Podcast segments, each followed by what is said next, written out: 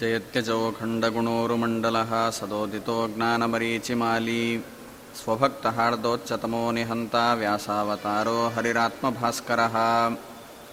इन्दिरावदनां भोजराजहंसाय विष्णवे।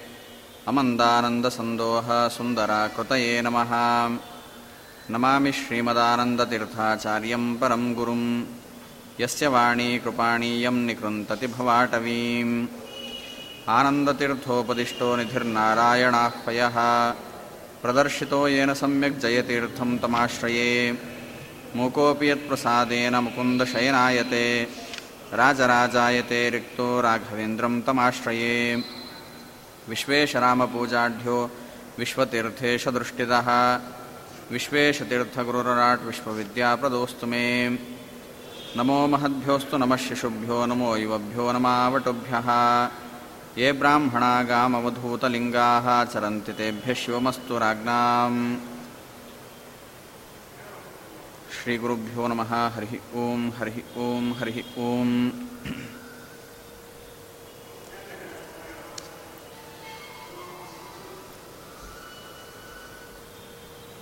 ದಾಸ ಸಾಹಿತ್ಯದ ಪ್ರಮೇಯಗಳು ಎಂಬುದಾಗಿ ವಿಷಯವನ್ನು ಕುರಿತು ಯಥಾಮತಿ ಮೂರು ದಿನಗಳ ಕಾಲ ಕೆಲವು ವಿಷಯಗಳನ್ನು ಹೇಳಲಿಕ್ಕೆ ಪ್ರಯತ್ನ ಮಾಡ್ತೇನೆ. ದಾಸ ಸಾಹಿತ್ಯದ ವಿಶೇಷತೆಗಳು ಗೊತ್ತಾಗಬೇಕು ಅಂದರೆ ಮೊದಲು ದಾಸ ಸಾಹಿತ್ಯದ ಸಾಮಾನ್ಯ ಪರಿಚಯ ಎಂಬುವಂಥದ್ದಾದರೂ ನಮಗೆ ಇರಬೇಕು. ಇಡೀ ದಾಸ ಸಾಹಿತ್ಯವನ್ನು ಪೂರ್ಣವಾಗಿ ಅದನ್ನು ನೋಡಿ ದಾಸ ಸಾಹಿತ್ಯದ ವಿಶೇಷತೆಗಳು ಇದು ಎಂಬುದಾಗಿ ಹೇಳುವಂತಹ ಸಾಮರ್ಥ್ಯ ಸಾಧಾರಣವಾಗಿ ಇರಲಿಕ್ಕೆ ಸಾಧ್ಯ ಇಲ್ಲ. ಅಷ್ಟು ಅಗಾಧವಾಗಿರ್ತಕ್ಕಂತಹ ದಾಸ ಸಾಹಿತ್ಯ.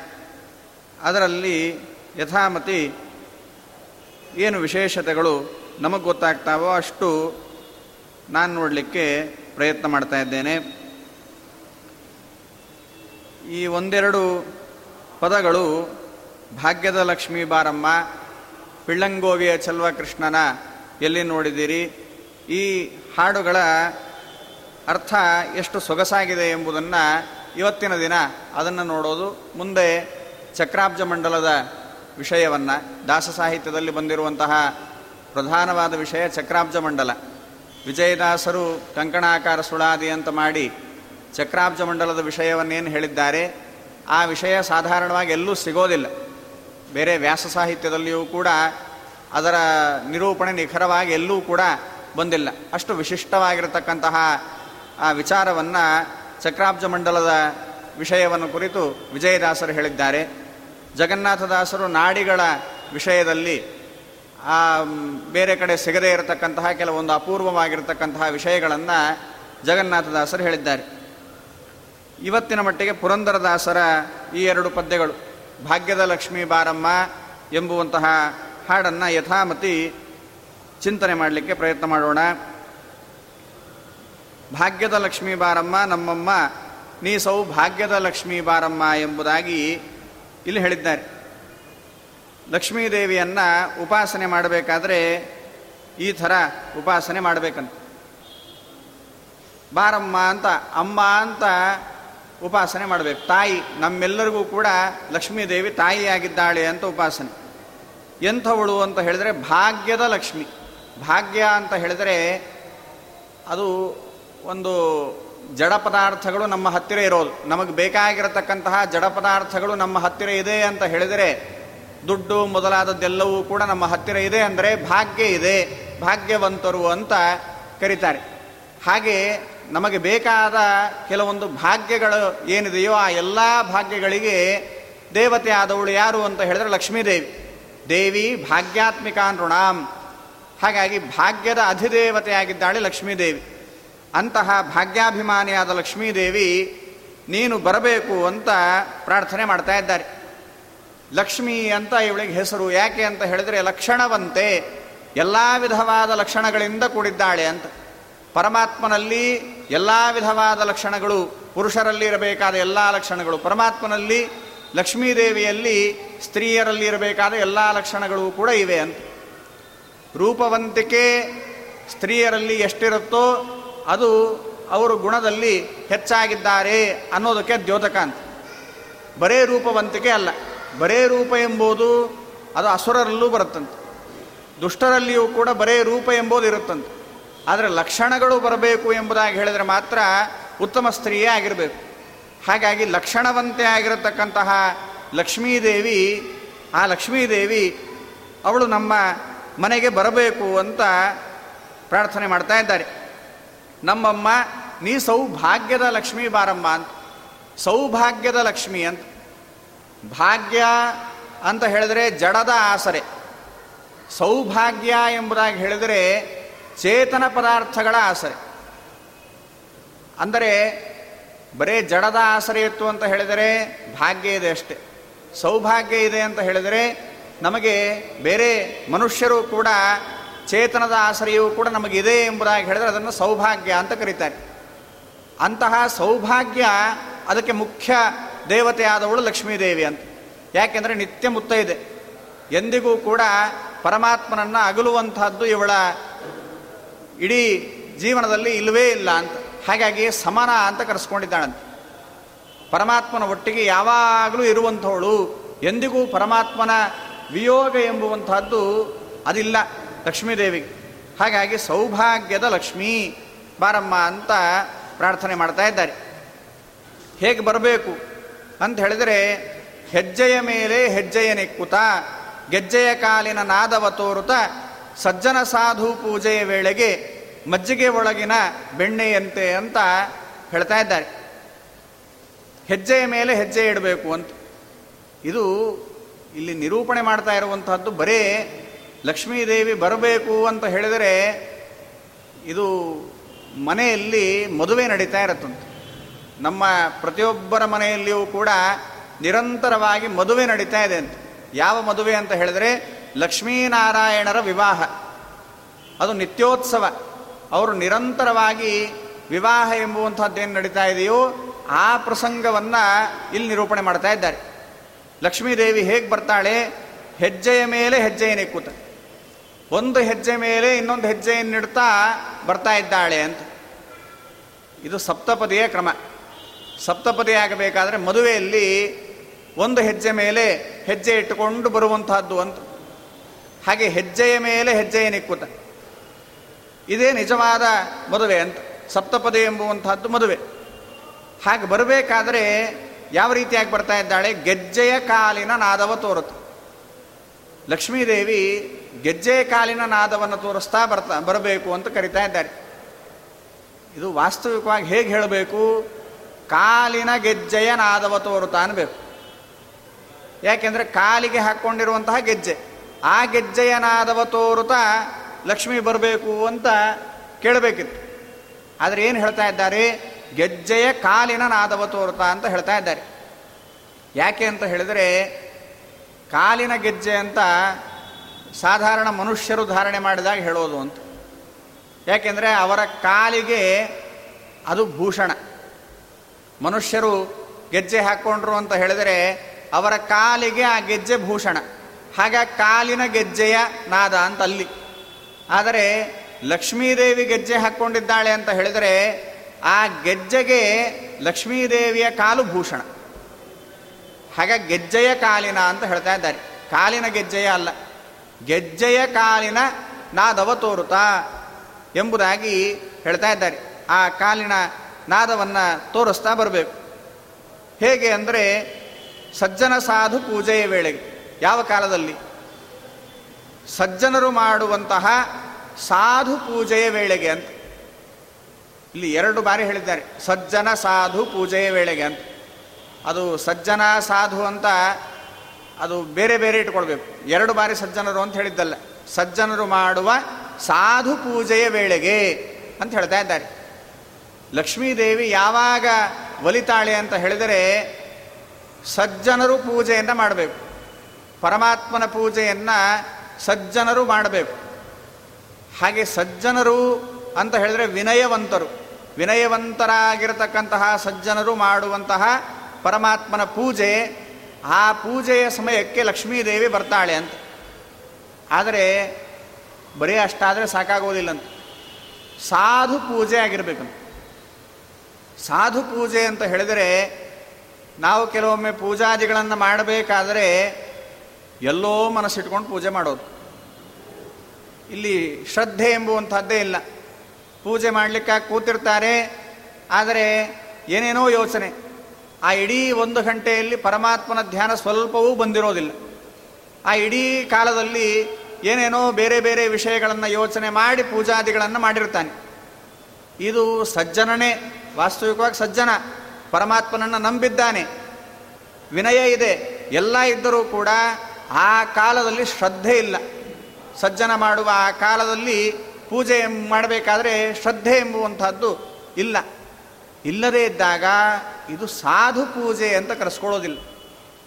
ಇದನ್ನು ಆಸುರಿ ಪೂಜಾ ಅಂತ ಕರೀತಾರೆ. ಇಂತಹ ಪೂಜೆಯನ್ನು ಆಸುರಿ ಪೂಜಾ ಅಂತ.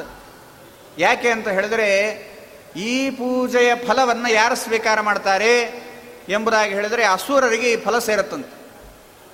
ಅದಕ್ಕೂ ಫಲ ಇದೆ. ನಾವು ಪೂಜೆ ಮಾಡಿದ್ದಕ್ಕೆ ಅದಕ್ಕೂ ಫಲ ಇದೆ. ಆದರೆ ಶ್ರದ್ಧೆಯಿಂದ ಮಾಡಿಲ್ಲ. ಶ್ರದ್ಧೆಯಿಂದ ಮಾಡಿಲ್ಲ ಆದ್ದರಿಂದ ಆ ಪೂಜಾ ಫಲ ಎಂಬುದು ಅಸುರರಿಗೆ ಸೇರುತ್ತೆ. ಅದರಿಂದ ನಮಗೆ ಇನ್ನೂ ಹೆಚ್ಚು ತೊಂದರೆಗಳಾಗುವ ಸಾಧ್ಯತೆ ಇರುತ್ತೆ. ಹಾಗಾಗಿ ಅಂತಹ ಕಾಲದಲ್ಲಿ ಲಕ್ಷ್ಮೀದೇವಿ ಒಲಿಯೋದಿಲ್ಲಂತೆ. ಶ್ರದ್ಧಾದಿಗಳಿಂದ ಪೂಜೆಯನ್ನು ಮಾಡಬೇಕು. ಮಾಡಿದಾಗ ಅದು ಸಾಧು ಪೂಜೆ ಆಗುತ್ತೆ. ಆ ಸಾಧು ಪೂಜೆಯ ಕಾಲಕ್ಕೆ ಲಕ್ಷ್ಮೀದೇವಿ ಬರ್ತಾಳೆ. ಹೇಗೆ ಅಂತ ಹೇಳಿದರೆ, ಮಜ್ಜಿಗೆ ಒಳಗಿನ ಬೆಣ್ಣೆಯಂತೆ ಅಂತ ಹೇಳ್ತಾ ಇದ್ದಾರೆ. ಮಜ್ಜಿಗೆ ಒಳಗಿನ ಬೆಣ್ಣೆ ಅಂತ ಹೇಳಿದರೆ ಲಕ್ಷ್ಮೀದೇವಿ ಒಬ್ಬಳೇ ಬರೋದಲ್ಲ ಅಂತ. ಯಾವತ್ತೂ ಕೂಡ ಲಕ್ಷ್ಮೀದೇವಿ ಬರೋದು ಅಂತ ಹೇಳಿದರೆ ಒಬ್ಬಳನ್ನೇ ಉಪಾಸನೆ ಮಾಡಿದರೆ ಲಕ್ಷ್ಮೀದೇವಿ ಸರ್ವಥಾ ಒಲಿಯೋದಿಲ್ಲಂತ. ಪರಮಾತ್ಮನ ಒಟ್ಟಿಗೇನೆ ಲಕ್ಷ್ಮೀದೇವಿ ಉಪಾಸನೆ ಮಾಡಬೇಕು. ವಿಷ್ಣುನ ಸಹಿತ ಧ್ಯಾತ, ಸಾಪಿ ತುಷ್ಟಿಂ ಪರಾಮ್ರಜೇತ್ ಅಂತ ಅದಕ್ಕೆ ವಾದಿರಾಜರೆಲ್ಲ ಹೇಳಬೇಕಾದ್ರೆ ತಿಳಿಸ್ತಾರೆ. ಅದು ಪತಿವ್ರತಾ ಸ್ತ್ರೀಯರ ಲಕ್ಷಣ ಹಾಗೆ ಅಂತ. ಪತಿವ್ರತಾ ಸ್ತ್ರೀಯರು ಎಂದೂ ಕೂಡ ಬರೇ ತಮ್ಮ ಪೂಜೆಯನ್ನು ಮಾಡೋದನ್ನು ಅವರು ಸಹಿಸೋದಿಲ್ಲಂತೆ. ಗಂಡನ ಒಟ್ಟಿಗೇನೆ ತಮ್ಮ ಪೂಜೆ ಎಂಬುದು ನಡಿಬೇಕು. ಅವಾಗ ಮಾತ್ರ ಅದನ್ನು ಸ್ವೀಕಾರ ಮಾಡ್ತಾರೆ. ಹಾಗಾಗಿ ಪತಿವ್ರತ ಶಿರೋಮಣಿಯಾದ ಲಕ್ಷ್ಮೀದೇವಿ ಪರಮಾತ್ಮನ ಪೂಜೆ ಆಗಬೇಕಾದ್ರೆ ಪರಮಾತ್ಮನ ಒಟ್ಟಿಗೆ ಆ ಪೂಜಾದಿಗಳನ್ನು ಸ್ವೀಕಾರ ಮಾಡ್ತಾ ಅವಳು ಬರಬೇಕು ಅಂತ ಹೇಳ್ತಾ ಇದ್ದಾರೆ. ಹೇಗೆ ಬರ್ತಾಳೆ ಅಂದರೆ ಮಜ್ಜಿಗೆ ಒಳಗಿನ ಬೆಣ್ಣೆಯಂತೆ. ಮಜ್ಜಿಗೆ ಒಳಗಡೆ ಬೆಣ್ಣೆ ಇದೆ. ಅದು ಕಾಣಿಸೋದಿಲ್ಲ. ನಮಗೆ ನೇರವಾಗಿ ಕಾಣಿಸೋದಿಲ್ಲ. ತುಂಬ ವಿಮರ್ಶೆ ಮಾಡಿದಾಗ, ಚೆನ್ನಾಗಿ ಅದನ್ನು ಕಡಿದಾಗ, ಹಾಗೆಲ್ಲ ಮಾಡಿದಾಗ ಏನಾಗುತ್ತೆ? ಮಜ್ಜಿಗೆ ಒಳಗಡೆ ನಮಗೆ ಬೆಣ್ಣೆ ಎಂಬುದು ಸಿಗತ್ತೆ. ಹಾಗೆ ಪರಮಾತ್ಮನಲ್ಲಿಯೇ ಲಕ್ಷ್ಮೀ ಸನ್ನಿಧಾನ ಯಾವಾಗಲೂ ಇದ್ದೇ ಇರುತ್ತೆ. ಪರಮಾತ್ಮ ಬಂದಿದ್ದಾನೆ ಅಂತ ಹೇಳಿದರೆ, ಪರಮಾತ್ಮ ಶ್ರೀವತ್ಸನಾಗಿ, ಶ್ರೀವತ್ಸವಕ್ಷನಾಗಿ ಯಾವಾಗಲೂ ಕೂಡ ಲಕ್ಷ್ಮೀದೇವಿಯನ್ನು ತನ್ನಲ್ಲಿ ಧಾರಣೆ ಮಾಡೇ ಇರ್ತಾನಂತೆ. ಹಾಗಾಗಿ ಲಕ್ಷ್ಮೀದೇವಿ ಪರಮಾತ್ಮನನ್ನು ಬಿಟ್ಟಿರೋದು, ಪರಮಾತ್ಮ ಲಕ್ಷ್ಮೀದೇವಿಯನ್ನು ಬಿಟ್ಟಿರೋದು ಅನ್ನೋದು ಇಲ್ಲವೇ ಇಲ್ಲ ಅಂತ. ಆದ್ದರಿಂದ ಮಜ್ಜಿಗೆ ಒಳಗಿನ ಬೆಣ್ಣೆಯಂತೆ ಯಾವ ರೀತಿಯಾಗಿ ಕಡದಾಗ ನಮಗೆ ಮಜ್ಜಿಗೆ ಒಳಗಡೆ ಬೆಣ್ಣೆ ಎಂಬುದು ಸಿಗುತ್ತೋ ಹಾಗೆ ವಿಮರ್ಶೆ ಮಾಡಿದಾಗ ಲಕ್ಷ್ಮೀದೇವಿ ಪರಮಾತ್ಮನನ್ನು ಕರೆದಾಗ ಬರ್ತಾಳೆ ಅನ್ನೋದು ಗೊತ್ತಾಗ್ತಾ ಇದೆ. ಪರಮಾತ್ಮ ಬಂದ ಅಂತ ಹೇಳಿದರೆ ಲಕ್ಷ್ಮಿ ತನ್ನಷ್ಟಕ್ಕೆ ತಾನೇ ಅಲ್ಲಿಗೆ ಬಂದ್ಬಿಡ್ತಾಳೆ. ಅಂದ್ರೆ ಅರ್ಥ ಏನು? ಪರಮಾತ್ಮನ ಒಟ್ಟಿಗೆ ಬರ್ತಾಳೆ ಅಂತ ಅರ್ಥ. ಮಜ್ಜಿಗೆ ಒಳಗಿನ ಬೆಣ್ಣೆ ಅಂತ, ಬೆಣ್ಣೆ ಅಂತೆ ಅಂತ ಹೇಳಿದ್ರೆ ಪರಮಾತ್ಮನ ಒಟ್ಟಿಗೆ ಲಕ್ಷ್ಮೀದೇವಿ ಬರ್ತಾ ಇದ್ದಾಳೆ ಅಂತ. ಹಾಗೆ ಬರಬೇಕಾದರೆ ನಮಗೆ ಕನಕವೃಷ್ಟಿಯ ಕರೆಯುತ್ತ ಬಾರೆ ಮನಕಾಮನೆಯ ಸಿದ್ಧಿಯ ತೋರೆ ದಿನಕರ ಕೋಟಿ ತೇಜದಿ ಹೊಳೆಯುವ ಜನಕರಾಯನ ಕುಮಾರಿ ಬೇಗ ಅಂತ ಹೇಳ್ತಾ ಇದ್ದಾರೆ. ಬರಬೇಕಾದರೆ ಹೇಗೆ ಬರಬೇಕು? ಕನಕವೃಷ್ಟಿಯನ್ನು ಮಾಡ್ತಾ ಬರಬೇಕು ಅಂತ ಹೇಳ್ತಾ ಇದ್ದಾರೆ. ಅಂದರೆ ಬೇಕಾದಷ್ಟು ಸಂಪತ್ತನ್ನು ಕೊಡ್ತಾ ಬರಬೇಕು ಅಂತ ಹೇಳ್ತಾ ಇದ್ದಾರೆ. ಯಾಕೆ ಹೀಗೆ ಪ್ರಾರ್ಥನೆ ಮಾಡಿದರು ಅಂತ ಹೇಳಿದ್ರೆ ಇದು ಬೇಕಂತ. ಸಂಪತ್ತೆಂಬುವಂಥದ್ದು ಕೂಡ ಬೇಕು ಅಂತ. ಸಂಪತ್ತಿಲ್ಲ ಅಂತ ಹೇಳಿದರೆ ಯಾವ ಸಾಧನೆಯನ್ನು ಮಾಡಲಿಕ್ಕಾಗೋದಿಲ್ಲ ಅಂತ ಶಾಸ್ತ್ರವೇ ಹೇಳುತ್ತೆ. ಯಾರಿಗೆ ಹಸಿವು ಬಾಯಾರಿಕೆಯ ಒದ್ದಾಟ ಇದೆಯೋ ಅಂಥ ವ್ಯಕ್ತಿ ಯೋಗ ಸಾಧನೆಯನ್ನು ಅದನ್ನೆಲ್ಲ ಎಲ್ಲಿ ಮಾಡಲಿಕ್ಕಾಗತ್ತೆ? ಅದಾಗೋದಿಲ್ಲ ಅಂತ. ನಮ್ಮ ಗುರುಗಳು ಯಾವಾಗಲೂ ಒಂದು ಮಾತನ್ನು ಹೇಳ್ತಾ ಇರ್ತಾರೆ ಸಂಪತ್ತೆಂಬುದು ಹೇಗೆ ಮುಖ್ಯ ಅಂತ. ನಮಗೆ ಈ ಸಂಪತ್ತು ಇಲ್ಲ ಅಂತ ಹೇಳಿದರೆ ಏನಾಗತ್ತೆ? ಅಂದರೆ ಜೀವನ ಎಂಬುವಂಥದ್ದೇನಿದೆ, ಅದು ನಡಿಬೇಕು. ನಡಿಬೇಕು ಎಂಬುದಾಗಿ ಹೇಳಿದರೆ ಸಂಪತ್ತೆಂಬುದು ಬೇಕೇ ಬೇಕು. ಹೇಗೆ ಅಂದರೆ ಈ ನೀರು ನೀರು ಇದ್ದರೆ ಮಾತ್ರ ಯಾವ್ದು ಹೋಗುತ್ತೆ? ಹಡಗು ಎಂಬುದು ಮುಂದೆ ಹೋಗುತ್ತೆ. ಹಡಗು ಮುಂದೆ ಹೋಗಬೇಕು ಅಂದರೆ ನೀರು ಬೇಕೇ ಬೇಕು. ಇಲ್ಲದೆ ಹೋದರೆ ಹಡಗಿಗೆ ಮುಂದೆ ಹೋಗಲಿಕ್ಕೆ ಆಗೋದಿಲ್ಲ. ಹಾಗೆ ಸಂಪತ್ತು ಎಂಬುದಿಲ್ಲ ಅಂತ ಹೇಳಿದರೆ, ನೀರಿಲ್ಲ ಅಂತ ಹೇಳಿದರೆ ಜೀವನ ಎಂಬುವಂತಹ ಹಡಗು ಅದು ಮುಂದೆ ಹೋಗ್ಲಿಕ್ಕೆ ಸಾಧ್ಯ ಇಲ್ಲ. ಆದರೆ ಅದೇ ನೀರು ಹಡಗಿನ ಒಳಗಡೆ ಬಂತು. ಹಡಗಿನ ಒಳಗಡೆ ಬಂದರೆ ಆ ಹಡಗು ಮುಳುಗು ಹೋಗುತ್ತೆ. ಹಾಗೆ ಸಂಪತ್ತು ಜೀವನದ ಒಳಗಡೆ ಅದೇ ಜೀವನವಾಗಿ ಬಿಡ್ತು ಅಂತ ಹೇಳಿದರೆ ಅದೇ ನಮ್ಮನ್ನು ಮುಳುಗಿಸುತ್ತೆ. ಹಾಗಾಗಿ ಆ ಎಚ್ಚರವೂ ಇರಬೇಕು. ಆದ್ದರಿಂದ ಸಂಪತ್ತು ಬೇಡ ಅಂತಲ್ಲ, ಸಂಪತ್ತು ಬೇಕು. ಆದರೆ ಎಲ್ಲ ನನಗಾಗಿ ನನಗಾಗಿ ಅಂತ ಸಂಪತ್ತನ್ನು ಸ್ವೀಕಾರ ಮಾಡೋದಲ್ಲ. ಹಾಗಾಗಿ ಲಕ್ಷ್ಮೀದೇವಿ ನಮಗೆ ಸಂಪತ್ತನ್ನು ಕೊಡ್ತಾ ಬರಬೇಕು. ಕನಕವೃಷ್ಟಿಯ ಕರೆಯುತ್ತೋ ಬಾರೆ. ಹಾಗೆ ಮನಕಾಮನೆಯ ಸಿದ್ಧಿಯ ತೋರೆ ಅಂತ ಹೇಳ್ತಾ ಇದ್ದಾರೆ. ಮನಕಾಮನೆಯ ಸಿದ್ಧಿ ಅಂತ ಹೇಳಿದರೆ ನಾವು ಏನೇನು ಮನಸ್ಸಿನಿಂದ ಬಯಸ್ತೇವೋ ಅದೆಲ್ಲ ಆಗಬೇಕು. ನಮ್ಮ ಮನಸ್ಸಿನ ಬಯಕೆ ಎಂಬುದೇನಿದೆಯೋ ಅದೆಲ್ಲವೂ ಆಗುವಂತೆ ನೀನು ಮಾಡಬೇಕು ಅಂತ ಕೇಳ್ತಾ ಇದ್ದಾರೆ. ಇದೇನಿದು ಈ ಥರ ಪ್ರಾರ್ಥನೆ ಮಾಡಿದ್ದಾರೆ ಅಂತ ಹೇಳಿದರೆ ಇದು ಮನಸ್ಸಿನ ಬಯಕೆ ಎಲ್ಲ ಈಡೇರಬೇಕು ಅಂತ ಕೇಳಿದರು ಅಂದರೆ ಅದರ ಅರ್ಥ ಅಪರೋಕ್ಷ ಜ್ಞಾನ ಬರಬೇಕು ಅಂತ ಪ್ರಾರ್ಥನೆ ಇತ್ತು ಯಾಕೆ ಅಂತ ಹೇಳಿದರೆ ಇದು ಅಪರೋಕ್ಷ ಜ್ಞಾನ ಬರದೆ ಇದು ಯಾರಿಗೂ ಆಗ್ಲಿಕ್ಕೆ ಸಾಧ್ಯ ಇಲ್ಲ. ನಾವು ಅಂದುಕೊಂಡಿದ್ದೆಲ್ಲ ಆಗಬೇಕು ಅಂತ ಹೇಳಿದರೆ ಅದು ಯಾರಿಗಾಗತ್ತೆ? ಅದು ಅಪರೋಕ್ಷ ಜ್ಞಾನಿಗಳಿಗೆ ಮಾತ್ರ ಆಗತ್ತಂತೆ. ಎಂ ಎಂ ಕಾಮಂ ಮನಸ ಸಂವಿಭಾತಿ, ಯಾವ ಯಾವ ಬಯಕೆಯನ್ನು ಮನಸ್ಸಿನಿಂದ ಹೊಂದುತ್ತಾನೋ ಆ ಎಲ್ಲ ಬಯಕೆಗಳು ಈಡೇರುವಂಥದ್ದು ಅದು ಅಪರೋಕ್ಷ ಜ್ಞಾನಿಗೆ ಮಾತ್ರ.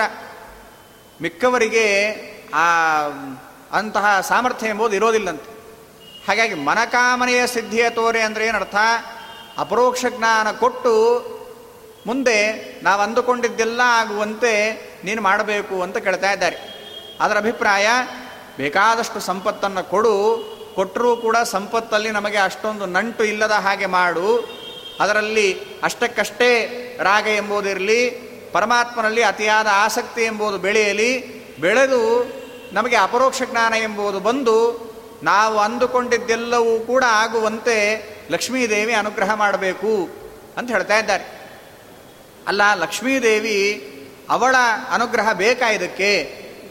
ನಮಗೆ ಅಪರೋಕ್ಷ ಜ್ಞಾನಾದಿಗಳು ಬರಬೇಕು ಅಂತ ಹೇಳಿದ್ರೆ ಲಕ್ಷ್ಮೀದೇವಿ ಅನುಗ್ರಹ ಬೇಕಾ ಅಂದರೆ ಅದಕ್ಕೆ ಉಪನಿಷತ್ ಹೇಳುತ್ತೆ, ತೇನೈತಿ ಪುಣ್ಯಕೃತ ತೈಜಸಶ್ಚ, ಬ್ರಹ್ಮವಿತ್ ಪುಣ್ಯಕೃತ ತೈಜಸಶ್ಚ ಅಂತ ಹೇಳಿದ್ದಾರೆ. ಅಂದರೆ ತೈಜಸನಾದಾಗ ಅವನು ಹೊಂದುತ್ತಾನೆ ಅಂತ. ಯಾರನ್ನ? ಪರಮಾತ್ಮನನ್ನು ಹೊಂದಬೇಕು ಅಂದರೆ ತೈಜಸ ಆಗಬೇಕು ಅಂತ. ತೈಜಸ ಅಂತ ಹೇಳಿದರೆ ತೇಜೋಭಿಮಾನಿಯಾದ ಲಕ್ಷ್ಮೀದೇವಿ. ಆ ಲಕ್ಷ್ಮೀದೇವಿಯ ಭಕ್ತನಾಗಬೇಕು.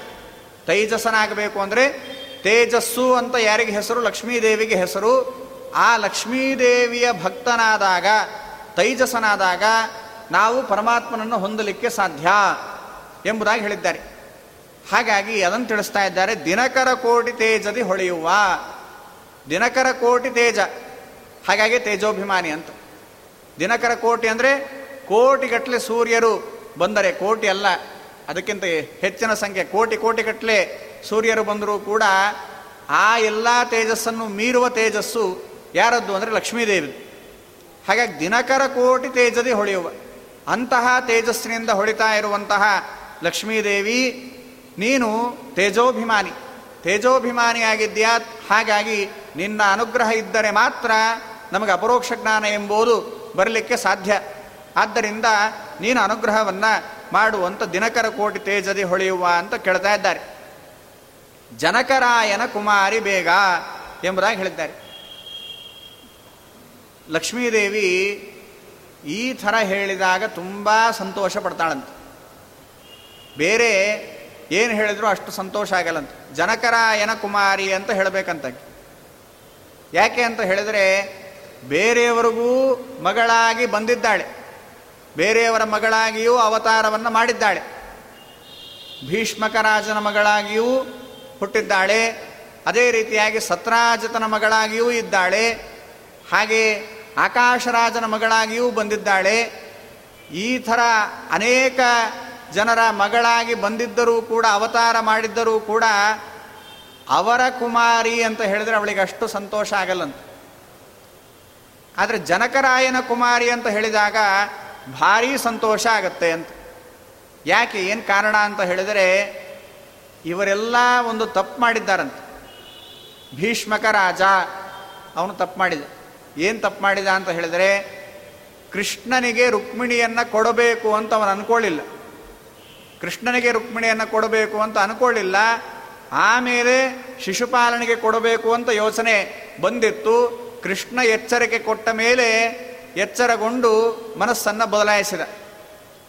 ಮೊದಲು ಅವನಿಗೆ ಗೊತ್ತಾಗಲಿಲ್ಲ, ಕೃಷ್ಣ ಅವನಿಗೇನೇ ರುಕ್ಮಿಣಿಯನ್ನು ಕೊಡಬೇಕು ಅನ್ನೋದು ಗೊತ್ತಾಗಲಿಲ್ಲ. ಆಕಾಶರಾಜ ಆತನಿಗೂ ಕೂಡ ಪರಮಾತ್ಮನೇ ಕೊರವಂಜಿ ವೇಷ ಹಾಕ್ಕೊಂಡು ಬಂದು ತಿಳಿಸೋವರೆಗೂ ಕೂಡ ಪದ್ಮಾವತಿಯನ್ನು ಶ್ರೀನಿವಾಸನಿಗೆ ಕೊಡಬೇಕು ಅಂತ ದೃಢವಾದ ನಿರ್ಧಾರ ಎಂಬುದು ಬಂದಿಲ್ಲ. ಹಾಗೆ ಸತ್ರಾಜಿತ ಪರಮಾತ್ಮ ಸೇಮಂತಕ ಮಣಿಯನ್ನು ಕದ್ದಿದ್ದಾನೆ ಅಂತ ಅಪವಾದವನ್ನು ಹಾಕಿದ. ಪರಮಾತ್ಮನ ನಿಂದೆಯನ್ನು ಮಾಡಿದ ಒಂದು ರೀತಿಯಾಗಿ.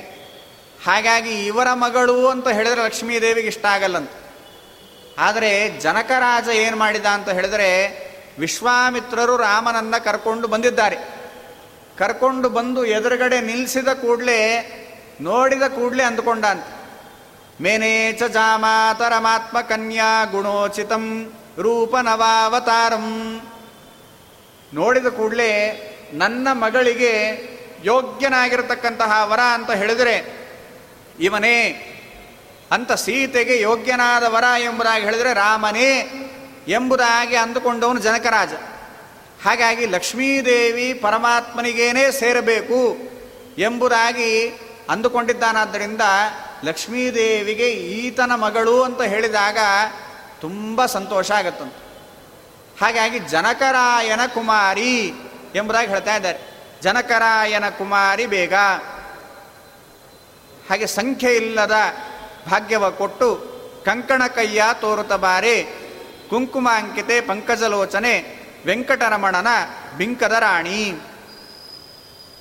ಸಂಖ್ಯೆ ಇಲ್ಲದ ಭಾಗ್ಯ ಭಾಗ್ಯವ ಕೊಟ್ಟು ಅಂತ. ಬೇಕಾದಷ್ಟು ಭಾಗ್ಯವನ್ನು ಕೊಡು ಎಂಬುದಾಗಿ ಹೇಳ್ತಾ ಇದ್ದಾರೆ. ಬೇಕಾದಷ್ಟು ಪದಾರ್ಥಗಳು ಕೊಡುವಂತ ಹಾಗೆ ಕೊಟ್ಟು ನಮಗೆ ಒಂದು ಸೂಚನೆಯನ್ನು ಕೊಡಬೇಕು. ಇದೆಲ್ಲ ಕೊಟ್ಟಿದ್ದು ನಾನು ಅಂತ ತಿಳಿಸ್ಬೇಕಷ್ಟೆ. ನಮಗೆ ಬೇಕಾದಷ್ಟು ಭಾಗ್ಯವನ್ನು ಕೊಡು. ಕೊಟ್ಟಾಗ ಅಹಂಕಾರ ಬರುತ್ತೆ. ಆ ಅಹಂಕಾರ ಬರಬಾರ್ದು. ದುಡ್ಡು ಬಂದಾಗ ಅಹಂಕಾರ ಬರುತ್ತೆ. ಯಾಕೆ? ಇದೆಲ್ಲ ನನ್ನದೇ ಎಂಬುದಾಗಿ ಅಹಂಕಾರ ಬಂದು ಹಾಳಾಗ್ತಾರೆ ಅಂತ ಭಾಗವತ ಹೇಳುತ್ತೆ. ಸಂಪತ್ತು ಬಂತು ಅಂತ ಹೇಳಿದ್ರೆ ಹದಿಮೂರು ಅನರ್ಥಗಳು ಬರ್ತಾವೆ ಅಂತ. ಸಂಪತ್ತಿನ ಒಟ್ಟಿಗೆ ಹದಿಮೂರು ಅನರ್ಥಗಳು ಬರ್ತಾವೆ ಅಂತ ಹೇಳಿದ್ದಾರೆ. ಸ್ಥೇಯಂ ಹಿಂಸಾ ಅನೃತಂ ದಂಭ ಕಾಮ ಕ್ರೋಧ ಸ್ಮಯ ಮದ ಭೇದ ವೈರಂ ಅವಿಶ್ವಾಸ ಸಂಸ್ಪರ್ಧ ವ್ಯಸನಾನಿಚ ಅಂತ ಈ ರೀತಿಯಾಗಿ ಹದಿಮೂರು ಅನರ್ಥಗಳನ್ನು ಹೇಳಿ ಹೇಳಿದ್ದಾರೆ. ಹಾಗಾಗಿ ದುಡ್ಡು ಬಂದಾಗ ಅನರ್ಥ ಉಂಟಾಗೋದೇ ಜಾಸ್ತಿ. ಇನ್ನೂ ಹೆಚ್ಚು ಕದಿಬೇಕು ಅಂತ ಅನಿಸುತ್ತಂತೆ. ಬೇರೆಯವರ ಸಂಪತ್ತನ್ನು ಕದಿಬೇಕು ಅಂತ ಅನಿಸೋದು. ಮತ್ತೊಬ್ಬರಿಗೆ ಹಿಂಸೆ ಕೊಡಬೇಕು ಅಂತ ಅನಿಸೋದು. ಸುಳ್ಳು ಹೇಳಬೇಕು ಅಂತ ಅನಿಸೋದು. ಈ ಥರ ಅನೇಕ ವಿಧವಾಗಿರ್ತಕ್ಕಂತಹ ಅನರ್ಥಗಳು ದುಡ್ಡಿನಿಂದ ಉಂಟಾಗತ್ತಂತೆ. ಮುಖ್ಯವಾಗಿ ಚಟ ಬರುತ್ತಂತೆ. ವ್ಯಸನ, ಚಟ ಬೆಳೆಯುತ್ತಂತೆ. ಆ ದುಡ್ಡನ್ನು ಹೇಗೆ ಬಳಸಬೇಕು ಅಂತ ಗೊತ್ತಿಲ್ಲದೆ ಆ ದುಡ್ಡಿನಿಂದ ಭೋಗವನ್ನು, ಅತಿಯಾದ ಭೋಗವನ್ನು ಅನುಭವಿಸಬೇಕು. ಈ ದುಡ್ಡಿನಿಂದ ಧರ್ಮವನ್ನು ಸಂಪಾದನೆ ಮಾಡಬೇಕು ಅಂತ ಅಂದ್ಕೊಳ್ಳದೆ ಅತಿಯಾದ ಭೋಗವನ್ನು ಅನುಭವಿಸಬೇಕು ಅಂತ ಅಂದುಕೊಂಡು ಭೋಗದಲ್ಲಿ ಮಗ್ನನಾಗಿ ಯಾವ ಯಾವ ಚಟಕ್ಕೆ ಗುರಿಯಾಗಿ ಹಾಳಾಗ್ತಾನಂತೆ ಮನುಷ್ಯ. ಹಾಗಾಗಿ ಸಂಪತ್ತು ಬಂದಾಗ ಇಂತಹ ಅನೇಕ ವಿಧವಾದ ಅನರ್ಥಗಳು ಮುಖ್ಯವಾಗಿ ಮದ, ಸ್ಮಯ ಮದಹ ಅಹಂಕಾರ ಬರುವ ಸಾಧ್ಯತೆ ಜಾಸ್ತಿ ಅಂತ. ಹಾಗಾಗಿ ಅಹಂಕಾರ ಬರೋದು ಬೇಡ. ಅದಕ್ಕಾಗಿ ಏನು ಮಾಡಬೇಕು ಅಂದರೆ ಕಂಕಣ ಕೈಯ ತೋರುತ್ತ ಬಾರೆ. ನಿನ್ನ ಕೈಯನ್ನು ತೋರಿಸ್ತಾ, ನಾನೇ ಇದೆಲ್ಲವನ್ನೂ ಕೊಟ್ಟಿದ್ದು. ನಾನು ಕೊಟ್ಟರೆ ನಿಮಗಿದೆ. ನಾನು ಕೊಡಲಿಲ್ಲ ಅಂತ ಹೇಳಿದರೆ ನಿಮಗೇನು ಸಿಗೋದಿಲ್ಲ. ಅನ್ನೋದನ್ನು ತೋರಿಸ್ತಾ, ನೀನು ನಿನ್ನ ಪತಿಯಾದ ಪರಮಾತ್ಮ ನಮಗೆ ನಿಯಾಮಕರಾಗಿ ಇದ್ದೀರಿ. ತತ್ವಾಭಿಮಾನಿಗಳು ಅವರ ಒಳಗಡೆ ಮುಖ್ಯಪ್ರಾಣದೇವರು ಅವರ ಒಳಗಡೆ ಲಕ್ಷ್ಮೀನಾರಾಯಣರು ನಿಯಾಮಕರಾಗಿ ಇದ್ದಾರೆ. ಅವರಿಂದಲೇ ನಮಗೆ ಬೇಕಾದ ಎಲ್ಲ ಸೌಖ್ಯಗಳು ಉಂಟಾಗುವಂತಹದ್ದು. ಎಂಬೋ ಸಂಗತಿಯನ್ನು ತಿಳಿಸ್ತಾ ಬರಬೇಕು ಅಂತ. ಅಲ್ಲಿ ಬರೇ ಕೈಯ ತೋರುತ್ತ ಬಾರೆ ಅಂತ ಹೇಳಿಲ್ಲ, ಕಂಕಣ ಕೈಯ ಅಂತ ಹೇಳಿದ್ದಾರೆ. ಇದು ಮದುವೆ ಪ್ರಸಂಗ ಅಂತ ಹಾಗಾಗಿ ಗೊತ್ತಾಗುತ್ತೆ.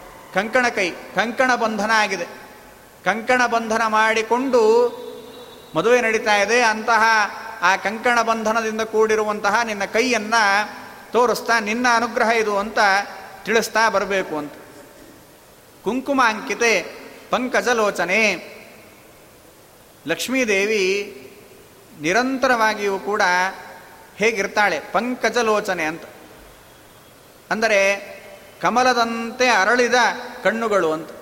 ಕಮಲದಂತೆ ಅರಳಿದ ಕಣ್ಣುಗಳು ಅಂತ. ಕುಂಕುಮ ಅಂಕಿತೆ ಅಂತ. ಯಾವಾಗಲೂ ಕುಂಕುಮವನ್ನು ಧಾರಣೆ ಮಾಡಿಕೊಂಡು ಪಂಕಜಲೋಚನೆಯಾಗಿ ಅರಳಿದ ಕಣ್ಣುಗಳುಳ್ಳವಳಾಗಿ ಇದ್ದಾಳೆ ಅಂತ. ಅಂದರೆ ಪರಮಾತ್ಮನ ಒಟ್ಟಿಗೆ ದಾಂಪತ್ಯ ಅನ್ನೋದು ಅಷ್ಟು ಚೆನ್ನಾಗಿರುತ್ತೆ ಅಂತ. ವಾಜರಾಜರು ಹೇಳ್ತಾರೆ ಒಂದು ಕಡೆ, ಇವರಿಬ್ಬರು ಹೇಗೆ ಅಂತ ಹೇಳಿದರೆ, ಯುವಾಂ ಯುವಾನೋ ಸತತಂ, ಯುವಯೋರ್ನ ವಯೋಧಿಕ ಅಂತ ಹೇಳಿದ್ದಾರೆ. ಇವರಿಬ್ಬರ ದಾಂಪತ್ಯ ತುಂಬ ಸೊಗಸಾಗಿರುತ್ತಂತೆ. ಯಾಕೆ ಅಂದರೆ, ಬೇರೆಯವರ ದಾಂಪತ್ಯದಲ್ಲಿರೋ ಸಮಸ್ಯೆಗಳು ಇಲ್ಲಿಲ್ವೇ ಇಲ್ಲ ಅಂತ. ಬೇರೆಯವರ ದಾಂಪತ್ಯದಲ್ಲಿ ಆಗುವ ಸಮಸ್ಯೆ ಅಂತ ಹೇಳಿದರೆ ಇವರಿಗೆ ಯೌವನ ಇರಬೇಕಾದ್ರೆ ಅನುಭವ ಇಲ್ಲ. ಅನುಭವ ಇರಬೇಕಾದರೆ ಮುಪ್ಪು ಬಂದಾಗ ಯೌವನ ಎಂಬುವಂಥದ್ದಿಲ್ಲ. ಹಾಗಾಗಿ ಬೇರೆಯವರ ದಾಂಪತ್ಯದಲ್ಲಿ ಬಿರುಕೆಲ್ಲ ಬರಲಿಕ್ಕೆ ಆರಂಭ ಆಗುತ್ತಂತೆ. ಆದರೆ ಲಕ್ಷ್ಮೀನಾರಾಯಣರ ದಾಂಪತ್ಯ ಎಷ್ಟು ಚೆನ್ನಾಗಿರುತ್ತೆ. ಯಾಕೆ ಅಂತ ಹೇಳಿದರೆ ಯುವಾಂ ಯುವಾನೋ ಸತತಂ. ಇವರಿಬ್ಬರು ನಿರಂತರವಾಗಿ ಯುವಕರಂತ. ಎಂದಿಗೂ ಮುಪ್ಪೆಂಬೋದಿಲ್ಲ, ನಿರಂತರವಾಗಿ ಯುವಕರಂತ. ಆದರೆ ನಿಮ್ಮಷ್ಟು ವಯಸ್ಸಾದವರು ಯಾರೂ ಇಲ್ಲ ಅಂತ ಹೇಳ್ತಾರೆ. ಲಕ್ಷ್ಮೀನಾರಾಯಣರಷ್ಟು ವಯಸ್ಸಾದವರು ಯಾರೂ ಇಲ್ಲ. ಆದರೆ ಯಾವಾಗಲೂ ಯುವಕರೇ ಅಂತ. ಅಂತಹ ಅದ್ಭುತವಾದ ದಾಂಪತ್ಯ. ಹಾಗಾಗಿ ದಾಂಪತ್ಯ ಚೆನ್ನಾಗಿದ್ದಾಗ ಕಣ್ಣಲ್ಲೇ ಗೊತ್ತಾಗ್ಬಿಡುತ್ತಂತೆ. ಕಣ್ಣಲ್ಲೇನೆ ಒಳ್ಳೆ ಕಾಂತಿ ಇತ್ತು ಅಂತ ಹೇಳಿದರೆ ಇವರು ಸಂತೋಷವಾಗಿದ್ದಾರೆ ಅಂತ ಅರ್ಥ ಮನೆಯಲ್ಲಿ ಸಂತೋಷವಾಗಿದ್ದಾರೆ ಅಂತ ಅರ್ಥ ಇಲ್ಲ, ಮುಖ ಸುಮ್ಮನೆ ಹೀಗೆ ಜೋಲ್ ಬಿಟ್ಕೊಂಡು ಒದ್ದಾಡ್ಕೊಂಡು ಹೋಗ್ತಾ ಇದ್ದಾರೆ ಅಂತ ಹೇಳಿದ್ರೆ ಏನೋ ಸರಿ ಇಲ್ಲ ಪಾಪ, ಗಂಡ, ಹೆಂಡತಿ ಒದ್ದಾಡ್ತಾ ಇದ್ದಾರೆ ಅಂತ ಗೊತ್ತಾಗ್ಬಿಡುತ್ತೆ. ಅದು ಪಂಕಜಲೋಚನೆ, ಲಕ್ಷ್ಮೀದೇವಿಯ ಕಣ್ಣು ನಿರಂತರ ಅರಳಿರುತ್ತಂತೆ. ಯಾವಾಗಲೂ ಕಮಲದಂತೆ ಅರಳಿರ, ಅರಳಿರತಕ್ಕಂತಹ ಅದ್ಭುತವಾದ ಕಣ್ಣುಗಳನ್ನು ಹೊಂದಿದ್ದಾಳೆ. ಯಾಕೆ? ಕುಂಕುಮ ಅಂಕಿತೆ ಯಾವಾಗಲೂ ಕುಂಕುಮವನ್ನು ಧಾರಣೆ ಮಾಡಿಕೊಂಡು, ಅಲಂಕಾರ ಮಾಡಿಕೊಂಡು ಪರಮಾತ್ಮನ ಒಟ್ಟಿಗೆ ಪರಮಾತ್ಮನ ಸೇವೆಯನ್ನು ಮಾಡ್ತಾ ಸಂತೋಷವಾಗಿ ಇದ್ದಾಳೆ ಅಂತ. ವೆಂಕಟರಮಣನ ಬಿಂಕದ ರಾಣಿ ಅದನ್ನೇ ಹೇಳ್ತಾ ಇದ್ದಾರೆ. ಇವಳು ಎಂಥವಳಾಗಿದ್ದಾಳೆ ಅಂದರೆ ವೆಂಕಟರಮಣನ ಬಿಂಕದ ರಾಣಿ ಇದು ವಾಸ್ತವಿಕವಾಗಿ ಏನು ಹೇಳಬೇಕಿತ್ತು?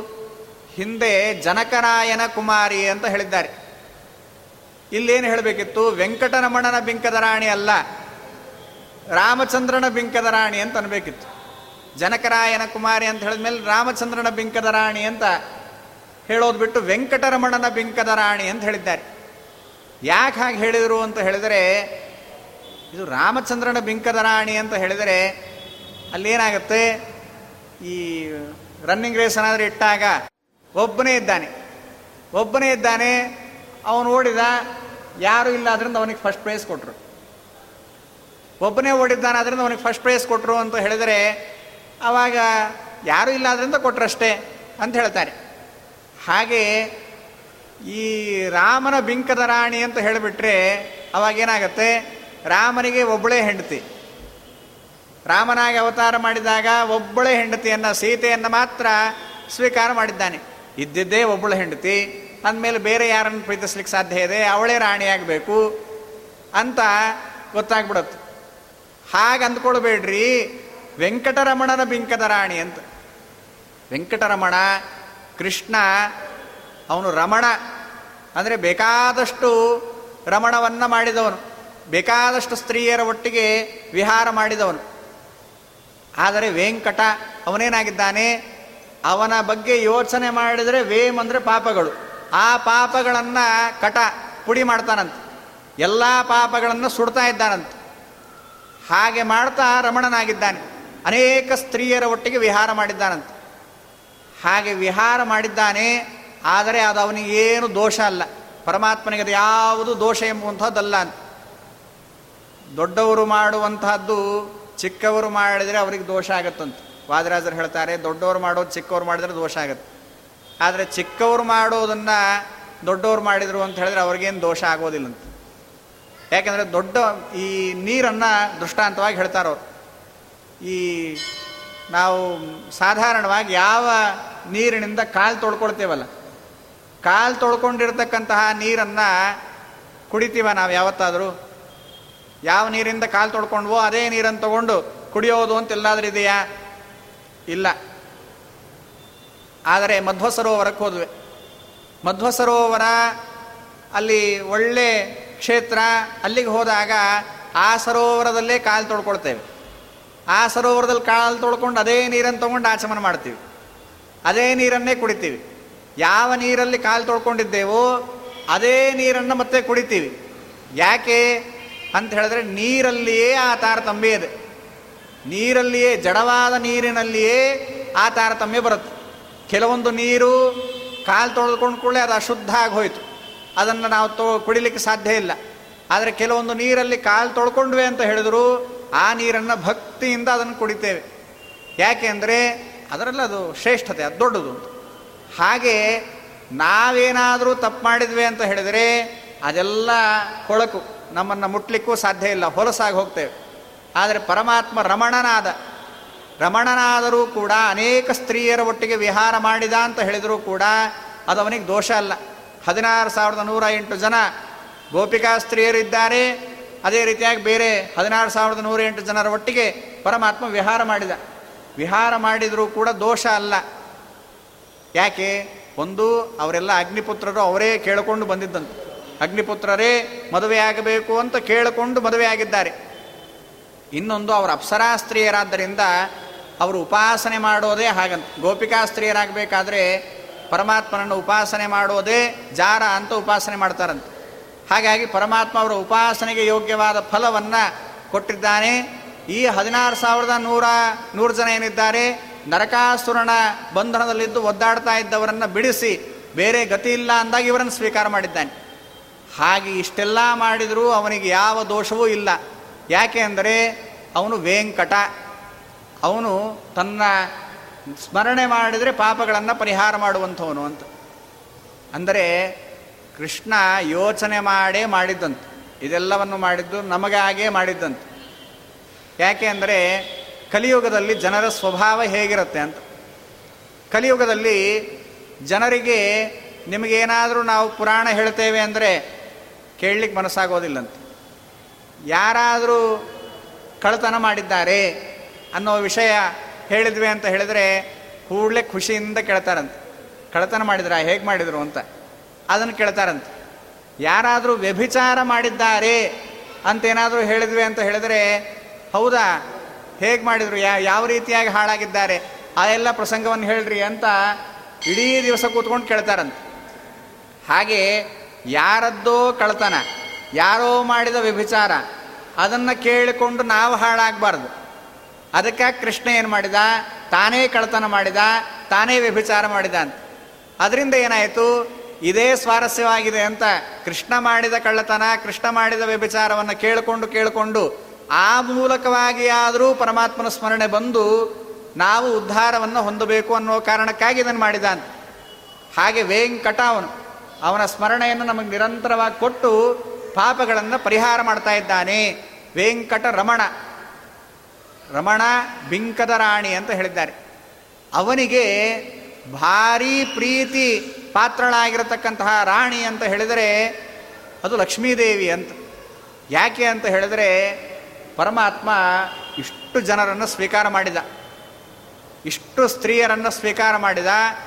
ಅಷ್ಟು ಸ್ತ್ರೀಯರನ್ನು ಸ್ವೀಕಾರ ಮಾಡಿದ್ದು ಯಾಕೆ ಅಂತ ಹೇಳ್ತಾರೆ. ಎಲ್ಲ ಸ್ತ್ರೀಯರು ಕೂಡ ನಾನು ಪರಮಾತ್ಮನ ಹೆಂಡತಿ ಆಗಬೇಕು ಅಂತ ಬಯಸಬಹುದಾ? ಬಯಸ್ಲಿಕ್ಕೆ ಬರೋದಿಲ್ಲಂತ. ಹಾಗೆಲ್ಲ ಸ್ತ್ರೀಯರು ಕೂಡ ನಾನು ಪರಮಾತ್ಮನ ಹೆಂಡತಿ ಆಗಬೇಕು ಅಂತ ಅನ್ಕೊಳ್ಳಿಕ್ಕೆ ಸಾಧ್ಯ ಇಲ್ಲ ಅಂತ. ಯಾಕೆ ಅಂತ ಹೇಳಿದರೆ ಅವರು ಬಯಸಿದರೆ ಸರಿ. ಈ ಅಗ್ನಿಪುತ್ರರು, ಅಪ್ಸರ ಸ್ತ್ರೀಯರು ಇವರೆಲ್ಲರೂ ಕೂಡ ಪರಮಾತ್ಮ ನಮಗೆ ಪತಿಯಾಗಬೇಕು ಅಂತ ಬಯಸಿದ್ದಾರೆ. ಅವರು ಮಾಡಿದರೆ ತಪ್ಪಾಗಲಿಲ್ಲ. ಆದರೆ ಲೌಕಿಕರ ಜನರೇನಾದರೂ ಬಯಸಿದ್ರು ಅಂದರೆ, ಪರಮಾತ್ಮ ಪತಿಯಾಗಬೇಕು ಅಂತ ಬಯಸಿದ್ರು ಅಂದರೆ ತಪ್ಪಾಗತ್ತೆ ಅಂತ. ಯಾಕೆ ತಪ್ಪಾಗತ್ತೆ ಅಂತ ಹೇಳಿದರೆ ಅವರಲ್ಲಿ ಲಕ್ಷ್ಮೀ ಸನ್ನಿಧಾನ ಇತ್ತಂತೆ. ಆ ಪ್ರತಿಯೊಬ್ಬರನ್ನೂ ಪರಮಾತ್ಮ ಸ್ವೀಕಾರ ಮಾಡಲಿಕ್ಕೆ ಕಾರಣ ಅದಂತ. ಲಕ್ಷ್ಮೀ ಸನ್ನಿಧಾನ ಇತ್ತಂತೆ. ಪರಮಾತ್ಮನೇ ಹೇಳ್ತಾನೆ ಋತೇರಮಾಂ ಜಾತು ಮಮಾಂಗ ಯೋಗ, ಯೋಗ್ಯಾಂಗನಾನೈವ ಸುರಾಲಯೇಪಿ. ರಮಾದೇವಿಯನ್ನು ಹೊರತುಪಡಿಸಿ ನನ್ನ ಅಂಗದ ಸಂಘವನ್ನು ಹೊಂದುವಂತಹ ಯೋಗ್ಯತೆ ಯಾವ ಹೆಣ್ಣಿಗೂ ಇಲ್ಲ ಅಂತ.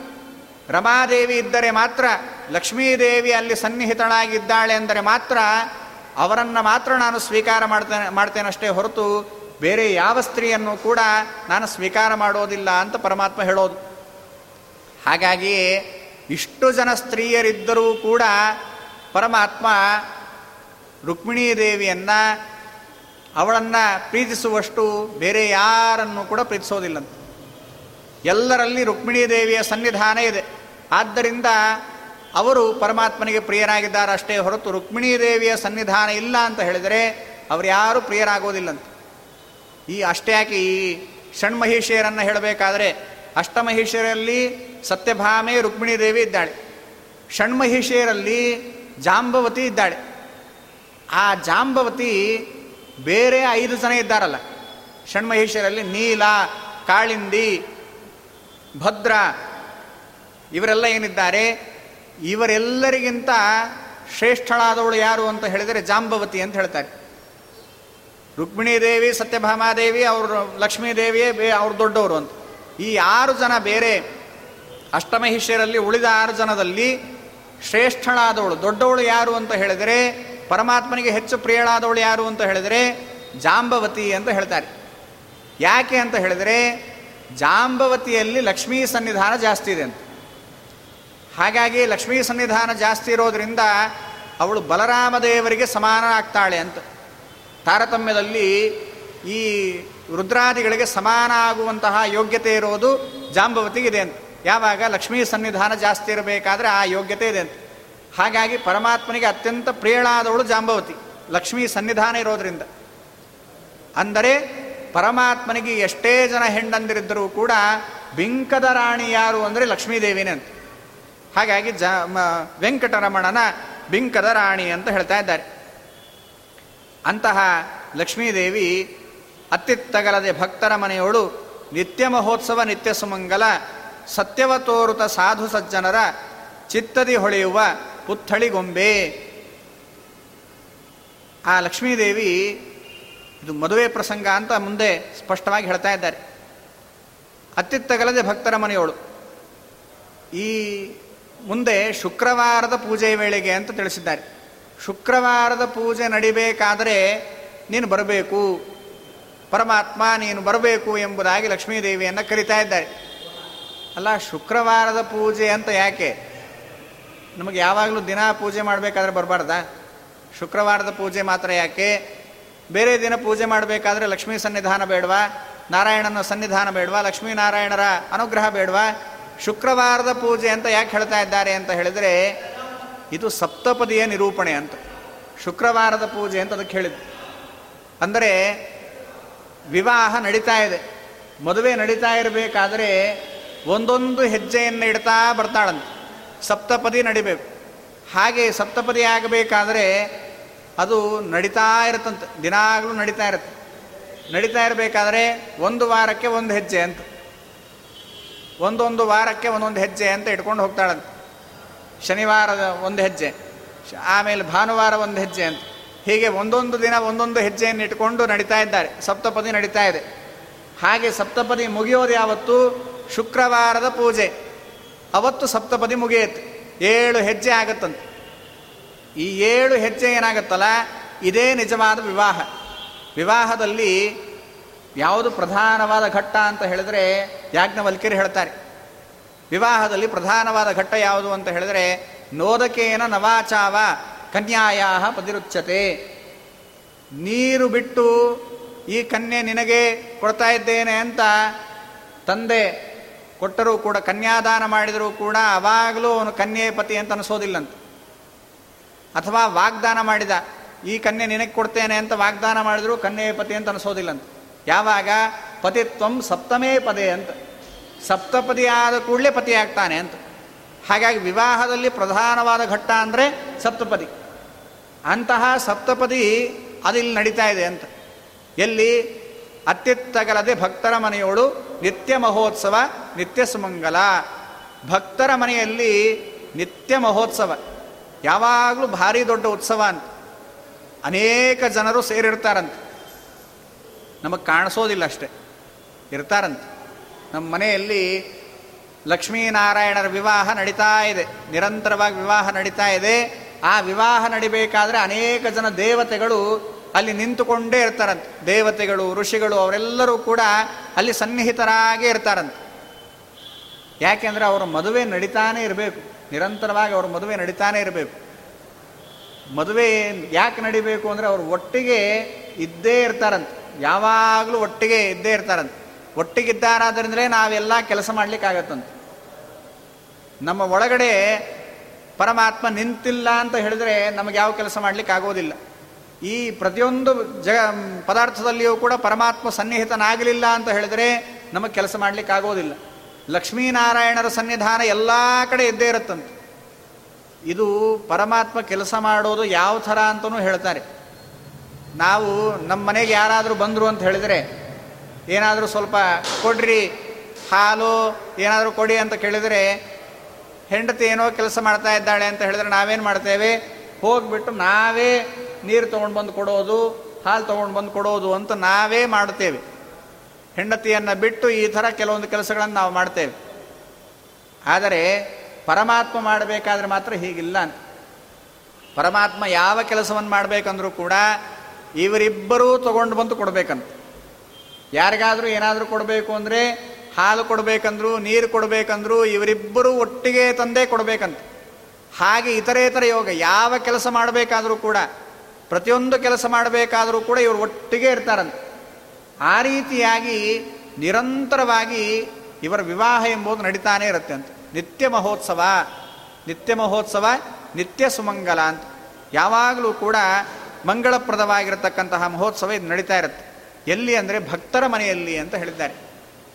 ಎಲ್ಲರ ಮನೆಯಲ್ಲಿ ನಡೆಯುತ್ತಾ ಅಂದರೆ ಎಲ್ಲರ ಮನೆಯಲ್ಲೂ ನಡೆಯುತ್ತೆ ವಾಸ್ತವಿಕವಾಗಿ. ಆದರೆ ಗೊತ್ತಾಗೋದಿಲ್ಲ. ಗೊತ್ತಾಗೋದು ಯಾರಿಗೆ? ಭಕ್ತರಿಗೆ ಮಾತ್ರ ಗೊತ್ತಾಗತ್ತಂತೆ. ಭಕ್ತರಿಗೆ ಮಾತ್ರ ಯಾವ ಕೆಲಸವನ್ನು ನೋಡಿದರೂ ಕೂಡ ಇದು ಲಕ್ಷ್ಮೀನಾರಾಯಣರ ವಿವಾಹ ನಡೆದಿದೆ, ಅವರ ದಾಂಪತ್ಯ ಇಲ್ಲಿ ನಡೀತಾ ಇದೆ. ಈ ರೀತಿಯಾಗಿ ಅವರು ನಮಗೆ ಬೇಕಾದ ಎಲ್ಲ ಪದಾರ್ಥಗಳನ್ನು ಕೂಡ ಅವರು ಕೊಡ್ತಾ ಇದ್ದಾರೆ ಎಂಬುವಂತಹ ಅನುಸಂಧಾನ ಎಂಬುದು ಮಹೋತ್ಸವದ ಅನುಸಂಧಾನ. ಅದು ಭಕ್ತರಿಗೆ ಬರುತ್ತಂತೆ. ಹಾಗಾಗಿ ಉತ್ಸವ ನಡೆಯೋದಲ್ಲಿ ಯಾರು ಈ ಅನುಸಂಧಾನ ಮಾಡ್ತಾರೋ ಅವರ ಮನೆಯಲ್ಲಿ ನಿತ್ಯ ಮಹೋತ್ಸವ, ನಿತ್ಯ ಸುಮಂಗಲ. ನಿರಂತರವಾಗಿ ಈ ಉತ್ಸವ ನಡೀತಾ ಇರುತ್ತಂತೆ. ಸತ್ಯವ ತೋರುತ ಸಾಧು ಸಜ್ಜನರ ಚಿತ್ತದಿ ಹೊಳೆಯುವ ಪುತ್ಥಳಿಗೊಂಬೆ ಅಂತ. ಸಾ ಸತ್ಯವ ತೋರುತ. ಲಕ್ಷ್ಮೀದೇವಿ ಈ ಮ, ಸುಮಂಗಲ ಎಂಬುದು ಸತ್ಯ. ಇದು ಹೀಗೆ ನಡೀತಾ ಇದೆ ಅನ್ನೋದು ನಮಗೆ ತೋರಿಸ್ಬೇಕು. ಭಕ್ತರ ಮನೆಯಲ್ಲಿ ಇದು ನಡೀತಾ ಇದೆ. ಅದನ್ನು ನಮಗೆ ತೋರಿಸ್ಬೇಕು. ಇದು ಹೀಗಿದೆ ಅಂತ ತೋರಿಸ್ಬೇಕು. ಸಾಧು ಸಜ್ಜನರ ಚಿತ್ತದಿ ಹೊಳೆಯುವ ಪುತ್ಥಳಿಗೊಂಬೆ ಅಂತ ಹೇಳ್ತಾ ಇದ್ದಾರೆ. ಆದರೆ ಯಾರಿಗೆ ಇಂಥದ್ದೆಲ್ಲವನ್ನು ಕೂಡ ತೋರಿಸ್ತಾಳೆ? ವಿಶೇಷವಾಗಿ ತನ್ನ ಪ್ರತ್ಯಕ್ಷವನ್ನು ಯಾರಿಗೆ ಕೊಡ್ತಾಳೆ? ತಾನು ಯಾರಿಗೆ ಕಾಣಿಸ್ಕೊಳ್ತಾಳೆ ಅಂತ ಹೇಳಿದರೆ ಸಾಧು ಸಜ್ಜನರಾಗಿರಬೇಕು ಅಂತ. ಇಲ್ಲಿ ಮಾತ್ರ ಎರಡು ಬಾರಿ ಹೇಳಿದ್ದಾರೆ. ಸಜ್ಜನರು ಆದರೆ ಸಾಕಾಗೋದಿಲ್ಲ ಅಂತ. ಸಾಧು ಸಜ್ಜನ ಆಗಿರಬೇಕು ಅಂತ. ಸಾಧು ಸಜ್ಜನ ಅಂತ ಹೇಳಿದರೆ ಎಂದಿಗೂ ಹಾಳಾಗಬಾರ್ದು ಅಂತ. ಸಜ್ಜನ ಆಗಿರ್ತಾನೆ. ಸಜ್ಜನ ಆದವನು ಕೆಲವೊಂದು ಬಾರಿ ಏನೋ ತಪ್ಪು ಮಾಡ್ತಾನೆ. ತಪ್ಪು ಮಾಡಿದ ಆಮೇಲೆ ಮತ್ತೆ ಸರಿ ಹೋದ. ಇಂಥವರಿಗೆ ಲಕ್ಷ್ಮೀದೇವಿ ಕಾಣಿಸ್ಕೊಳ್ಳೋದು ಕಷ್ಟ ಅಂತ. ಪರಮಾತ್ಮ ಕೈ ಬಿಡೋದಿಲ್ಲಂತ. ಪರಮಾತ್ಮ ಸಜ್ಜನರೇನೋ ತಪ್ಪು ಮಾಡಿದರು. ತಪ್ಪು ಮಾಡಿದರು ಅಂತ ಹೇಳಿದರೆ ಪರಮಾತ್ಮ, ಅಯ್ಯೋ ಇದು ಏನೋ ಮಗು ತಪ್ಪು ಮಾಡ್ತು ಅಂತ ಹೇಳಿ ಮತ್ತೆ ಸ್ವೀಕಾರ ಮಾಡ್ತಾನಂತ. ಆದರೆ ಲಕ್ಷ್ಮೀದೇವಿ ಹಾಗೆ ಮಾಡೋದಿಲ್ಲಂತ. ಈ ಲೋಕದ ನಿಯಮದಲ್ಲಿ ಏನಾಗತ್ತೆ? ತಂದೆ ಸ್ವಲ್ಪ ಕ್ರೂರ ಇರ್ತಾನೆ. ಮಕ್ಕಳ ವಿಷಯದಲ್ಲಿ ತಂದೆ ಸ್ವಲ್ಪ ಕಠಿಣ ಇರ್ತಾನೆ. ತಾಯಿ ಸ್ವಲ್ಪ ಮಿತವಾಗಿರ್ತಾಳೆ. ಮಕ್ಕಳು ತಪ್ಪು ಮಾಡಿದರು ಅಂತ ಸ್ವಲ್ಪ ಸಮಾಧಾನವಾಗಿ ಅವ್ರನ್ನ ಸ್ವೀಕಾರ ಮಾಡ್ತಾಳೆ. ಆದರೆ ಇಲ್ಲಿ ಮಾತ್ರ ಹಾಗಲ್ಲ ಅಂತ. ಲಕ್ಷ್ಮೀನಾರಾಯಣರ ವಿಷಯದಲ್ಲಿ ಲಕ್ಷ್ಮೀದೇವಿ ತುಂಬ ಸ್ಟ್ರಾಂಗ್ ಅಂತ. ಯಾವ ವಿಷಯಕ್ಕೂ ಕೂಡ ಮಕ್ಕಳು ತಪ್ಪು ಮಾಡಿದರೆ ಸಹನೆ ಮಾಡೋದಿಲ್ಲಂತ ಆದರೆ ನಾರಾಯಣ ಮಾತ್ರ ಏನಾದರೂ ಮಕ್ಕಳು ತಪ್ಪು ಮಾಡಿದರು ಅಂತ ಹೇಳಿದ್ರೆ ಹೇಳ್ತಾನಂತ. ಪಾಪ ಏನೋ ಗೊತ್ತಾಗದೆ ಮಾಡಿಬಿಟ್ರು, ಕ್ಷಮಿಸಿಬಿಡು ಅಂತ ಈ ರೀತಿಯಾಗಿ ನಾರಾಯಣ ಹೇಳ್ತಾನಂತ. ಹಾಗಾಗಿ ಲಕ್ಷ್ಮೀದೇವಿ ಒಲಿಬೇಕು ಅಂದರೆ ಸಾಧು ಸಜ್ಜನರೇ ಆಗಿರಬೇಕು. ಬರೇ ಲಕ್ಷ್ಮೀದೇವಿಯ ಪೂಜೆಯನ್ನು ಮಾಡಬೇಕು ಅಂದರೆ ತುಂಬ ವ್ರತಗಳಿದೆ ಅಂತ. ಬರೇ ಲಕ್ಷ್ಮೀದೇವಿಯ ಪೂಜೆ ಮಾಡಬೇಕು ಅಂತ ಹೇಳಿದ್ರೆ ಭಾರೀ ವ್ರತನಿಷ್ಠೆ ಬೇಕು. ನಿರಂತರವಾದ ಬ್ರಹ್ಮಚರ್ಯ ಬೇಕು. ಲಕ್ಷ್ಮೀದೇವಿ ಒಲಿಬೇಕು ಅಂದರೆ ನಿರಂತರವಾದ ಬ್ರಹ್ಮಚರ್ಯ, ನಿರಂತರವಾಗಿ ವ್ರತದಲ್ಲಿ ನಿಷ್ಠೆ ಎಂಬುದು ಇದೆಲ್ಲ ಇಲ್ಲ ಅಂತ ಹೇಳಿದ್ರೆ ಲಕ್ಷ್ಮಿ ಒಲಿಯೋದಿಲ್ಲಂತ. ಹಾಗಾಗಿ ಸಾಧು ಸಜ್ಜನರ ಚಿತ್ತದೇ ಹೊಳೆಯುವ. ಅವರ ಮನಸ್ಸಿಗೆ ಮಾತ್ರ ಕಾಣಿಸ್ತಾಳೆ ಅಂತ. ಅವರಿಗೆ ಮಾತ್ರ ಪ್ರತ್ಯಕ್ಷವನ್ನು ಕೊಡ್ತಾಳೆ. ಪುತ್ಥಳಿಗೊಂಬೆ ಅಂತ ಹೇಳ್ತಾ ಇದ್ದಾರೆ. ಆದರೆ ಪರಮಾತ್ಮನ ಒಟ್ಟಿಗೆ ಪೂಜೆಯನ್ನು ಮಾಡಿದಾಗ ಪರಮಾತ್ಮನ ಒಟ್ಟಿಗೆ ತಾನು ಕಾಣಿಸ್ಕೊಳ್ತಾಳಂತ. ಹಾಗಾಗಿ ಪರಮಾತ್ಮನ ಪೂಜೆಯನ್ನು ಮಾಡೋದೇ ಒಳ್ಳೆಯದು ಅಂತ. ಶಾಸ್ತ್ರ ಹೇಳೋದು ನಿರಂತರವಾಗಿ ದೇವರ ಪೂಜೆಯನ್ನು ಮಾಡಿ, ದೇವರ ಪೂಜೆ ಮಾಡಿದ್ರೆ ದೇವರು ಕಾಣಿಸ್ಕೊಂಡಾಗ ಲಕ್ಷ್ಮಿ ಕಾಣಿಸ್ಕೊಂಡೇ ಕಾಣಿಸ್ಕೊಳ್ತಾಳೆ ಅಂತ. ಆದರೆ ಬರೀ ಲಕ್ಷ್ಮೀ ದೇವಿಯ ಪೂಜೆಯನ್ನು ಮಾಡಲಿಕ್ಕೆ ಹೋದಾಗ ತುಂಬ ಕಷ್ಟ ಇದೆ ಅಂತ. ಯಾಕೆಂದರೆ ಸಾಧು ಸಜ್ಜನರ ಚಿತ್ತದಿ ಹೊಳೆಯುವ ಪುತ್ಥಳಿ ಗೊಂಬೆ ಅಂತ. ಪುತ್ಥಳಿ ಗೊಂಬೆ ಅಂತ ಹೇಳಿದರೆ ಗಂಧದ ಗೊಂಬೆ ಅಂತ ಹೇಳ್ತಾ ಇದ್ದಾರೆ. ಗಂಧದ ಕಟ್ಟಿಗೆಯಿಂದ ಮಾಡಿರುವಂತಹ ಗೊಂಬೆ. ಅದನ್ನು ಪುತ್ಥಳಿ ಅಂತ ಕರೀತಾರೆ. ಅಂತಹ ಗೊಂಬೆ ಅಂತ ಹೇಳ್ತಾ ಇದ್ದಾರೆ. ಯಾಕೆ ಅಂತ ಹೇಳಿದರೆ ಲಕ್ಷ್ಮೀದೇವಿಗೆ ಹೆಸರಿದೆ ಗಂಧದ್ವಾರ ಅಂತ. ಲಕ್ಷ್ಮೀದೇವಿಯನ್ನು ಕರೆಯೋದೇ ವೇದದಲ್ಲಿ ಗಂಧದ್ವಾರ ಅಂತ. ಅವಳು ಎಲ್ಲಿ ಬರ್ತಾಳೋ ಅಲ್ಲೆಲ್ಲ ಗಂಧ ತುಂಬುತ್ತಂತೆ. ಪರಿಮಳ ತುಂಬ ಹೋಗುತ್ತಂತೆ. ಸುವಾಸನೆ ಎಂಬುದು ಬರುತ್ತಂತೆ. ಅಂತಹ ಲಕ್ಷ್ಮೀದೇವಿ ಪುತ್ಥಳಿಗೊಂಬೆ, ಅಂತಹ ನೀನು ಸಾಧು ಸಜ್ಜನರ ಚಿತ್ತದೆ ಹೊಳಿತೀಯ ಅಂತ ಹೇಳ್ತಾ ಇದ್ದಾರೆ. ಹೇಗೆ ಬರಬೇಕು? ಸಕ್ಕರೆ ತುಪ್ಪದ ಕಾಲುವೆ ಹರಿಸಿ ಶುಕ್ರವಾರದ ಪೂಜೆಯ ವೇಳೆಗೆ. ಸಕ್ಕರೆ ತುಪ್ಪದ ಕಾಲುವೆ ಬೇಕಾದಷ್ಟು ಸಂಪತ್ತನ್ನು ಕೊಡೋದು. ಲಕ್ಷ್ಮೀದೇವಿ ಇದಕ್ಕೆಲ್ಲ ಅಭಿಮಾನಿ. ತುಪ್ಪಕ್ಕೆ ಅಭಿಮಾನಿಯಾಗಿದ್ದಾಳೆ. ಘೃತಕ್ಕೆ ಅಭಿಮಾನಿಯಾಗಿದ್ದಾಳೆ. ಲಕ್ಷ್ಮೀದೇವಿ ಬಂದರೆ ಇದೆಲ್ಲವೂ ಕೂಡ ಬೇಕಾದಷ್ಟು ಬರುತ್ತೆ ಅಂತ. ಹಾಗೆ ಶುಕ್ರವಾರದ ಪೂಜೆಯ ವೇಳೆಗೆ ಅಕ್ಕರೆಯುಳ್ಳ ಅಳಗಿರಿ ರಂಗನ ಚೊಕ್ಕಪುರಂದರ ವಿಠಲನ ರಾಣಿ ಅಂತ ಹೇಳ್ತಾ ಇದ್ದಾರೆ. ಅಕ್ಕರೆಯುಳ್ಳ ಅಳಗಿರಿ ರಂಗ. ಅಳಗಿರಿ ರಂಗ ಅಂತ ಹೇಳಿದರೆ ಈ ಮೇಲ್ಕೋಟೆ ಚಲವನಾರಾಯಣ ಸ್ವಾಮಿ ಅಂತ. ಮೇಲ್ಕೋಟೆ ಚಲವನ, ಚಲವನಾರಾಯಣ ಸ್ವಾಮಿಯನ್ನು ಅಳಗಿರಿ ರಂಗ ಅಂತ ಕರೀತಾ ಇದ್ದಾರೆ. ಸುಂದರವಾಗಿದ್ದಾನೆ. ತುಂಬ ಲಕ್ಷ್ಮೀ ದೇವಿಯಲ್ಲಿ ಪ್ರೀತಿಯನ್ನು ಮಾಡ್ತಾ ಇದ್ದಾನೆ ಅಂತಹ ಚೊಕ್ಕ ಪುರಂದರ ವಿಠಲ ಅಂತ, ಚೊಕ್ಕ ಅಂತ ಅದನ್ನು ಹೇಳಿದ್ರು ಚಲವ, ಚಲುವ ಅಂತ. ಚಲುವನಾಗಿರತಕ್ಕಂತಹ ನಾರಾಯಣ, ಪುರಂದರ ವಿಠಲ. ಅಂತಹ ಅವನ ರಾಣಿಯಾಗಿದ್ದೀಯ? ಅಂತಹ ನೀವು, ನಾವು ಮಾಡುವಂತಹ ಪೂಜಾದಿಗಳಲ್ಲಿ ನೀವು ಸನ್ನಿಹಿತರಾಗಿ ನಮಗೆ ವಿಶೇಷವಾಗಿರತಕ್ಕಂತಹ ಅನುಗ್ರಹವನ್ನು ಮಾಡಬೇಕು ಅಂತ ಹೀಗೆ ಪುರಂದರದಾಸರು ಅದ್ಭುತವಾಗಿ ಈ ಪದ್ಯದಲ್ಲಿ ವರ್ಣನೆ ಮಾಡಿದ್ದಾರೆ. ಹಾಗೆ ಬೇರೆ ಅನೇಕ ಅಂಶಗಳು. ಪಿಳ್ಳಂಗೋವಿಯ ಚಲ್ವಕೃಷ್ಣನ, ಎಲ್ಲಿ ನೋಡಿದಿರಿ? ಎಲ್ಲಿ ನೋಡಿದರಲ್ಲಿ ತಾನಿಲ್ಲದಿಲ್ಲವೆಂದು ಬಲ್ಲ ಜಾಣರೆ ಅಂತ ಅಲ್ಲಿ ಹೇಳಬೇಕಾದ್ರೆ, ಅಲ್ಲಿ ಒಂದು ರೀತಿಯಾಗಿ ಎಲ್ಲಿ ನೋಡಿದರೂ ಅವನಿಲ್ಲ ಅಂತ ನೀವು ಅನ್ಕೊಳ್ಳೋದಿಲ್ಲ. ಎಲ್ಲ ಕಡೆ ಅವನಿದ್ದಾನೆ ಅಂತ. ಎಲ್ಲಿ ನೋಡಿದರಲ್ಲಿ ತಾನಿಲ್ಲದಿಲ್ಲವೆಂದು ಬಲ ಜಾಣರೆ ಅಂತ ಹೇಳಿದ್ದಾರೆ. ಆಮೇಲೆ ಕೇಳ್ತಾರೆ, ನಂದಗೋಪನ ಮಂದಿರಂಗಳ ಸಂದುಗೊಂದಿನಲ್ಲಿ. ಇಲ್ಲಿ ನೋಡಿದ್ರ ಅಂತ ಕೇಳ್ತಾರೆ. ಒಂದು ರೀತಿ ವಿರೋಧವಾಗಿ ಕಾಣಿಸುತ್ತೆ. ನಂದಗೋಪನ ಮಂದಿರಂಗಳ ಸಂದುಗೊಂದಿನಲ್ಲಿ ನೋಡಿದ್ರಾ ಅಂತ ಕೇಳಿದರೆ, ಎಲ್ಲ ಕಡೆ ನೋಡ್ತೀರಿ ಅಂತ ಮೊದಲು ಹೇಳಿದ್ದಾರೆ. ಆಮೇಲೆ ಹೇಳ್ತಾರೆ, ಇಂಥ ಕಡೆ ನೋಡಿದ್ರಾ ಅಂತ ಕೇಳ್ತಾ ಇದ್ದಾರೆ. ಈ ಥರ ವಿರೋಧ ಬರೋ ಥರ ಹೇಳ್ತಾರೆ, ಆದರೆ ವಾಸ್ತವ ಏನು? ಪಿಳ್ಳಂಗೋವಿಯ ಚಲುವಕೃಷ್ಣನ ಎಲ್ಲಿ ನೋಡಿದರೆ, ಎಲ್ಲಿ ನೋಡಿದರಲ್ಲಿ ತಾನಿಲ್ಲದಿಲ್ಲವೆಂದು ಬಲ್ಲ ಜಾಣರೆ ಅಂತ ವ್ಯಂಗ್ಯ ಮಾಡಿದ್ದದು ಬಲ್ಲ ಜಾಣರೆ ಅಂತ ನಮಗೆ ತಮಾಷೆ ಮಾಡ್ತಾ ಇರೋದು. ನಾವೇನು ಮಾಡ್ತೇವೆ ಅಂದರೆ ಕೆಲವೊಮ್ಮೆ ಯಾರಾದರೂ ದೇವಸ್ಥಾನಕ್ಕೆ ಹೋಗಿದ್ದೀರಾ ಅಂತ ಕೇಳಿದರು ಅಂತ ಹೇಳಿದರೆ ಕೆಲವೊಬ್ರು ಹೇಳ್ತಾರೆ, ಯಾಕ್ರಿ ದೇವಸ್ಥಾನಕ್ಕೆ ಹೋಗಬೇಕು? ಮಠಗಳಿಗೆ ಯಾಕೆ ಹೋಗಬೇಕು? ಬೇಕಾಗಿಲ್ಲ. ದೇವ್ರಿಲ್ಲಿಲ್ವಾ? ಅಂತ ಕೇಳ್ತಾರೆ. ಇಲ್ಲಿಲ್ವಾ? ನಮ್ಮ ಮನೆಯಲ್ಲೇನು ದೇವರಿಲ್ವಾ? ನಮ್ಮ ಮನೆಯಲ್ಲೇ ದೇವರಿದ್ದಾನೆ. ಎಲ್ಲ ಕಡೆ ದೇವರಿದ್ದೇ ಇದ್ದಾನೆ. ಸರ್ವಗತ, ಸರ್ವಗತನಾಗಿದ್ದಾನಾದ್ದರಿಂದ ನಾವಿಲ್ಲೇ ನೋಡ್ತೇವೆ ದೇವರನ್ನು. ನಾವ್ಯಾಕೆ ಮಠಕ್ಕೆ ಹೋಗಬೇಕು? ಅಲ್ಲಿ ಹೋಗಿ ಏನು ನೋಡಬೇಕಾಗಿದೆ? ಅಂತ ಕೇಳ್ತಾರೆ. ಅಂಥವರಿಗೆ ಇಲ್ಲಿ ವ್ಯಂಗ್ಯ ಮಾಡಿದ್ದು. ದಾಸರ ವ್ಯಂಗ್ಯ ಮಾಡ್ತಾ ಇದ್ದಾರೆ. ಎಲ್ಲಿ ನೋಡಿದರಲ್ಲಿ ತಾನಿಲ್ಲದಿಲ್ಲವೆಂದು ಬಲ್ಲ ಜಾಣರೇ, ಎಲ್ಲಿ ನೋಡಿದರೂ ಪರಮಾತ್ಮ ಇದ್ದಾನೆ ಅಂತ ಅನ್ಕೊಳ್ತೀರಲ್ಲ? ನಿಮಗೆ ಎಲ್ಲಿ ಕಾಣಿಸಿದ ಅಂತ? ಸರ್ವಗತ ಅಂತ ಬಾಯಲ್ಲಿ ಹೇಳ್ತಾ ಇದ್ದೀರಿ. ಆದರೆ ಮನೆಯಲ್ಲಿ ನಿಮಗೆ ಕಾಣಿಸಿದ್ನ ಪರಮಾತ್ಮ? ಹಾಗೆ ಕಾಣಿಸ್ಲಿಲ್ಲ. ಹಾಗೆ ಕಾಣಿಸ್ಬೇಕು ಅಂದರೆ ಮೊದಲು ಇದೆಲ್ಲ ಮಾಡ್ರಿ ಅಂತ. ನಂದಗೋಪನ ಮಂದಿರಂಗಳ ಸಂದುಗೊಂದಿನಲ್ಲಿ. ಆ ನಂದಗೋಪನ ಮನೆಯ ಹತ್ತಿರ ಪರಮಾತ್ಮ ಸಂಚಾರ ಮಾಡಿದ ಅನ್ನೋದನ್ನು ತಿಳ್ಕೊಳ್ಳಿ, ಭಾಗವತವನ್ನು ಓದಿ ತಿಳ್ಕೊಳ್ಳಿ. ಶ್ರೀ ಗುರುಕ್ತ ಸದಾ ಸುಮಂಗಳ ಯೋಗ ಯೋಗದಲ್ಲಿ ಅಂತ ಆ ರೀತಿಯಾಗೆಲ್ಲ ಅದೆಲ್ಲವನ್ನು ಕೂಡ ಕೇಳಿ ತಿಳ್ಕೊಂಡು ಸಜ್ಜನ ಸಂಘವನ್ನು ನಿರಂತರವಾಗಿ ಮಾಡಿದಾಗ ಮಾತ್ರ ದೇವರು ಕಾಣಿಸ್ಕೊಳ್ತಾನಷ್ಟೇ ಹೊರತು ಇಲ್ಲದೆ ಹೋದರೆ ಕಾಣಿಸೋದಿಲ್ಲ ಅಂತ ಹೀಗೆ ಅನೇಕ ವಿಧವಾಗಿರತಕ್ಕಂತಹ ಅದ್ಭುತವಾದ ಪದ್ಯಗಳನ್ನು ದಾಸರುಗಳು ಮಾಡಿದ್ದಾರೆ. ಅದರಲ್ಲಿ ಒಂದಿಷ್ಟು ಇಲ್ಲಿ ನೋಡಿದ್ದೇವೆ. ನಾಳೆ ದಿನ ಮತ್ತು ವಿಜಯದಾಸರು ಮಾಡಿರುವಂತಹ ಕಂಕಣಾಕಾರ ಸುಳಾದಿಯನ್ನು ಇಟ್ಕೊಂಡು ಚಕ್ರಾಬ್ಜ ಮಂಡಲದ ಬಗ್ಗೆ ಸ್ವಲ್ಪ ನೋಡಲಿಕ್ಕೆ ಪ್ರಯತ್ನ ಮಾಡೋಣ ಅಂತ ಹೇಳ್ತಾ ಈ ಕರ್ಮವನ್ನು ಶ್ರೀ ವಿಶ್ವೇಶ ತೀರ್ಥಾದಿ ಸಮಸ್ತ ಗುರುವಂತರ್ಗತ ಭಾರತೀಯ ರಮಣ ಮುಖ್ಯ ಪ್ರಾಣಾಂತರ್ಗತ ಶ್ರೀಕೃಷ್ಣನಿಗೆ ಅರ್ಪಣೆ ಮಾಡ್ತೇನೆ. ಶ್ರೀ ಕೃಷ್ಣಾರ್ಪಣ ವಸ್ತು.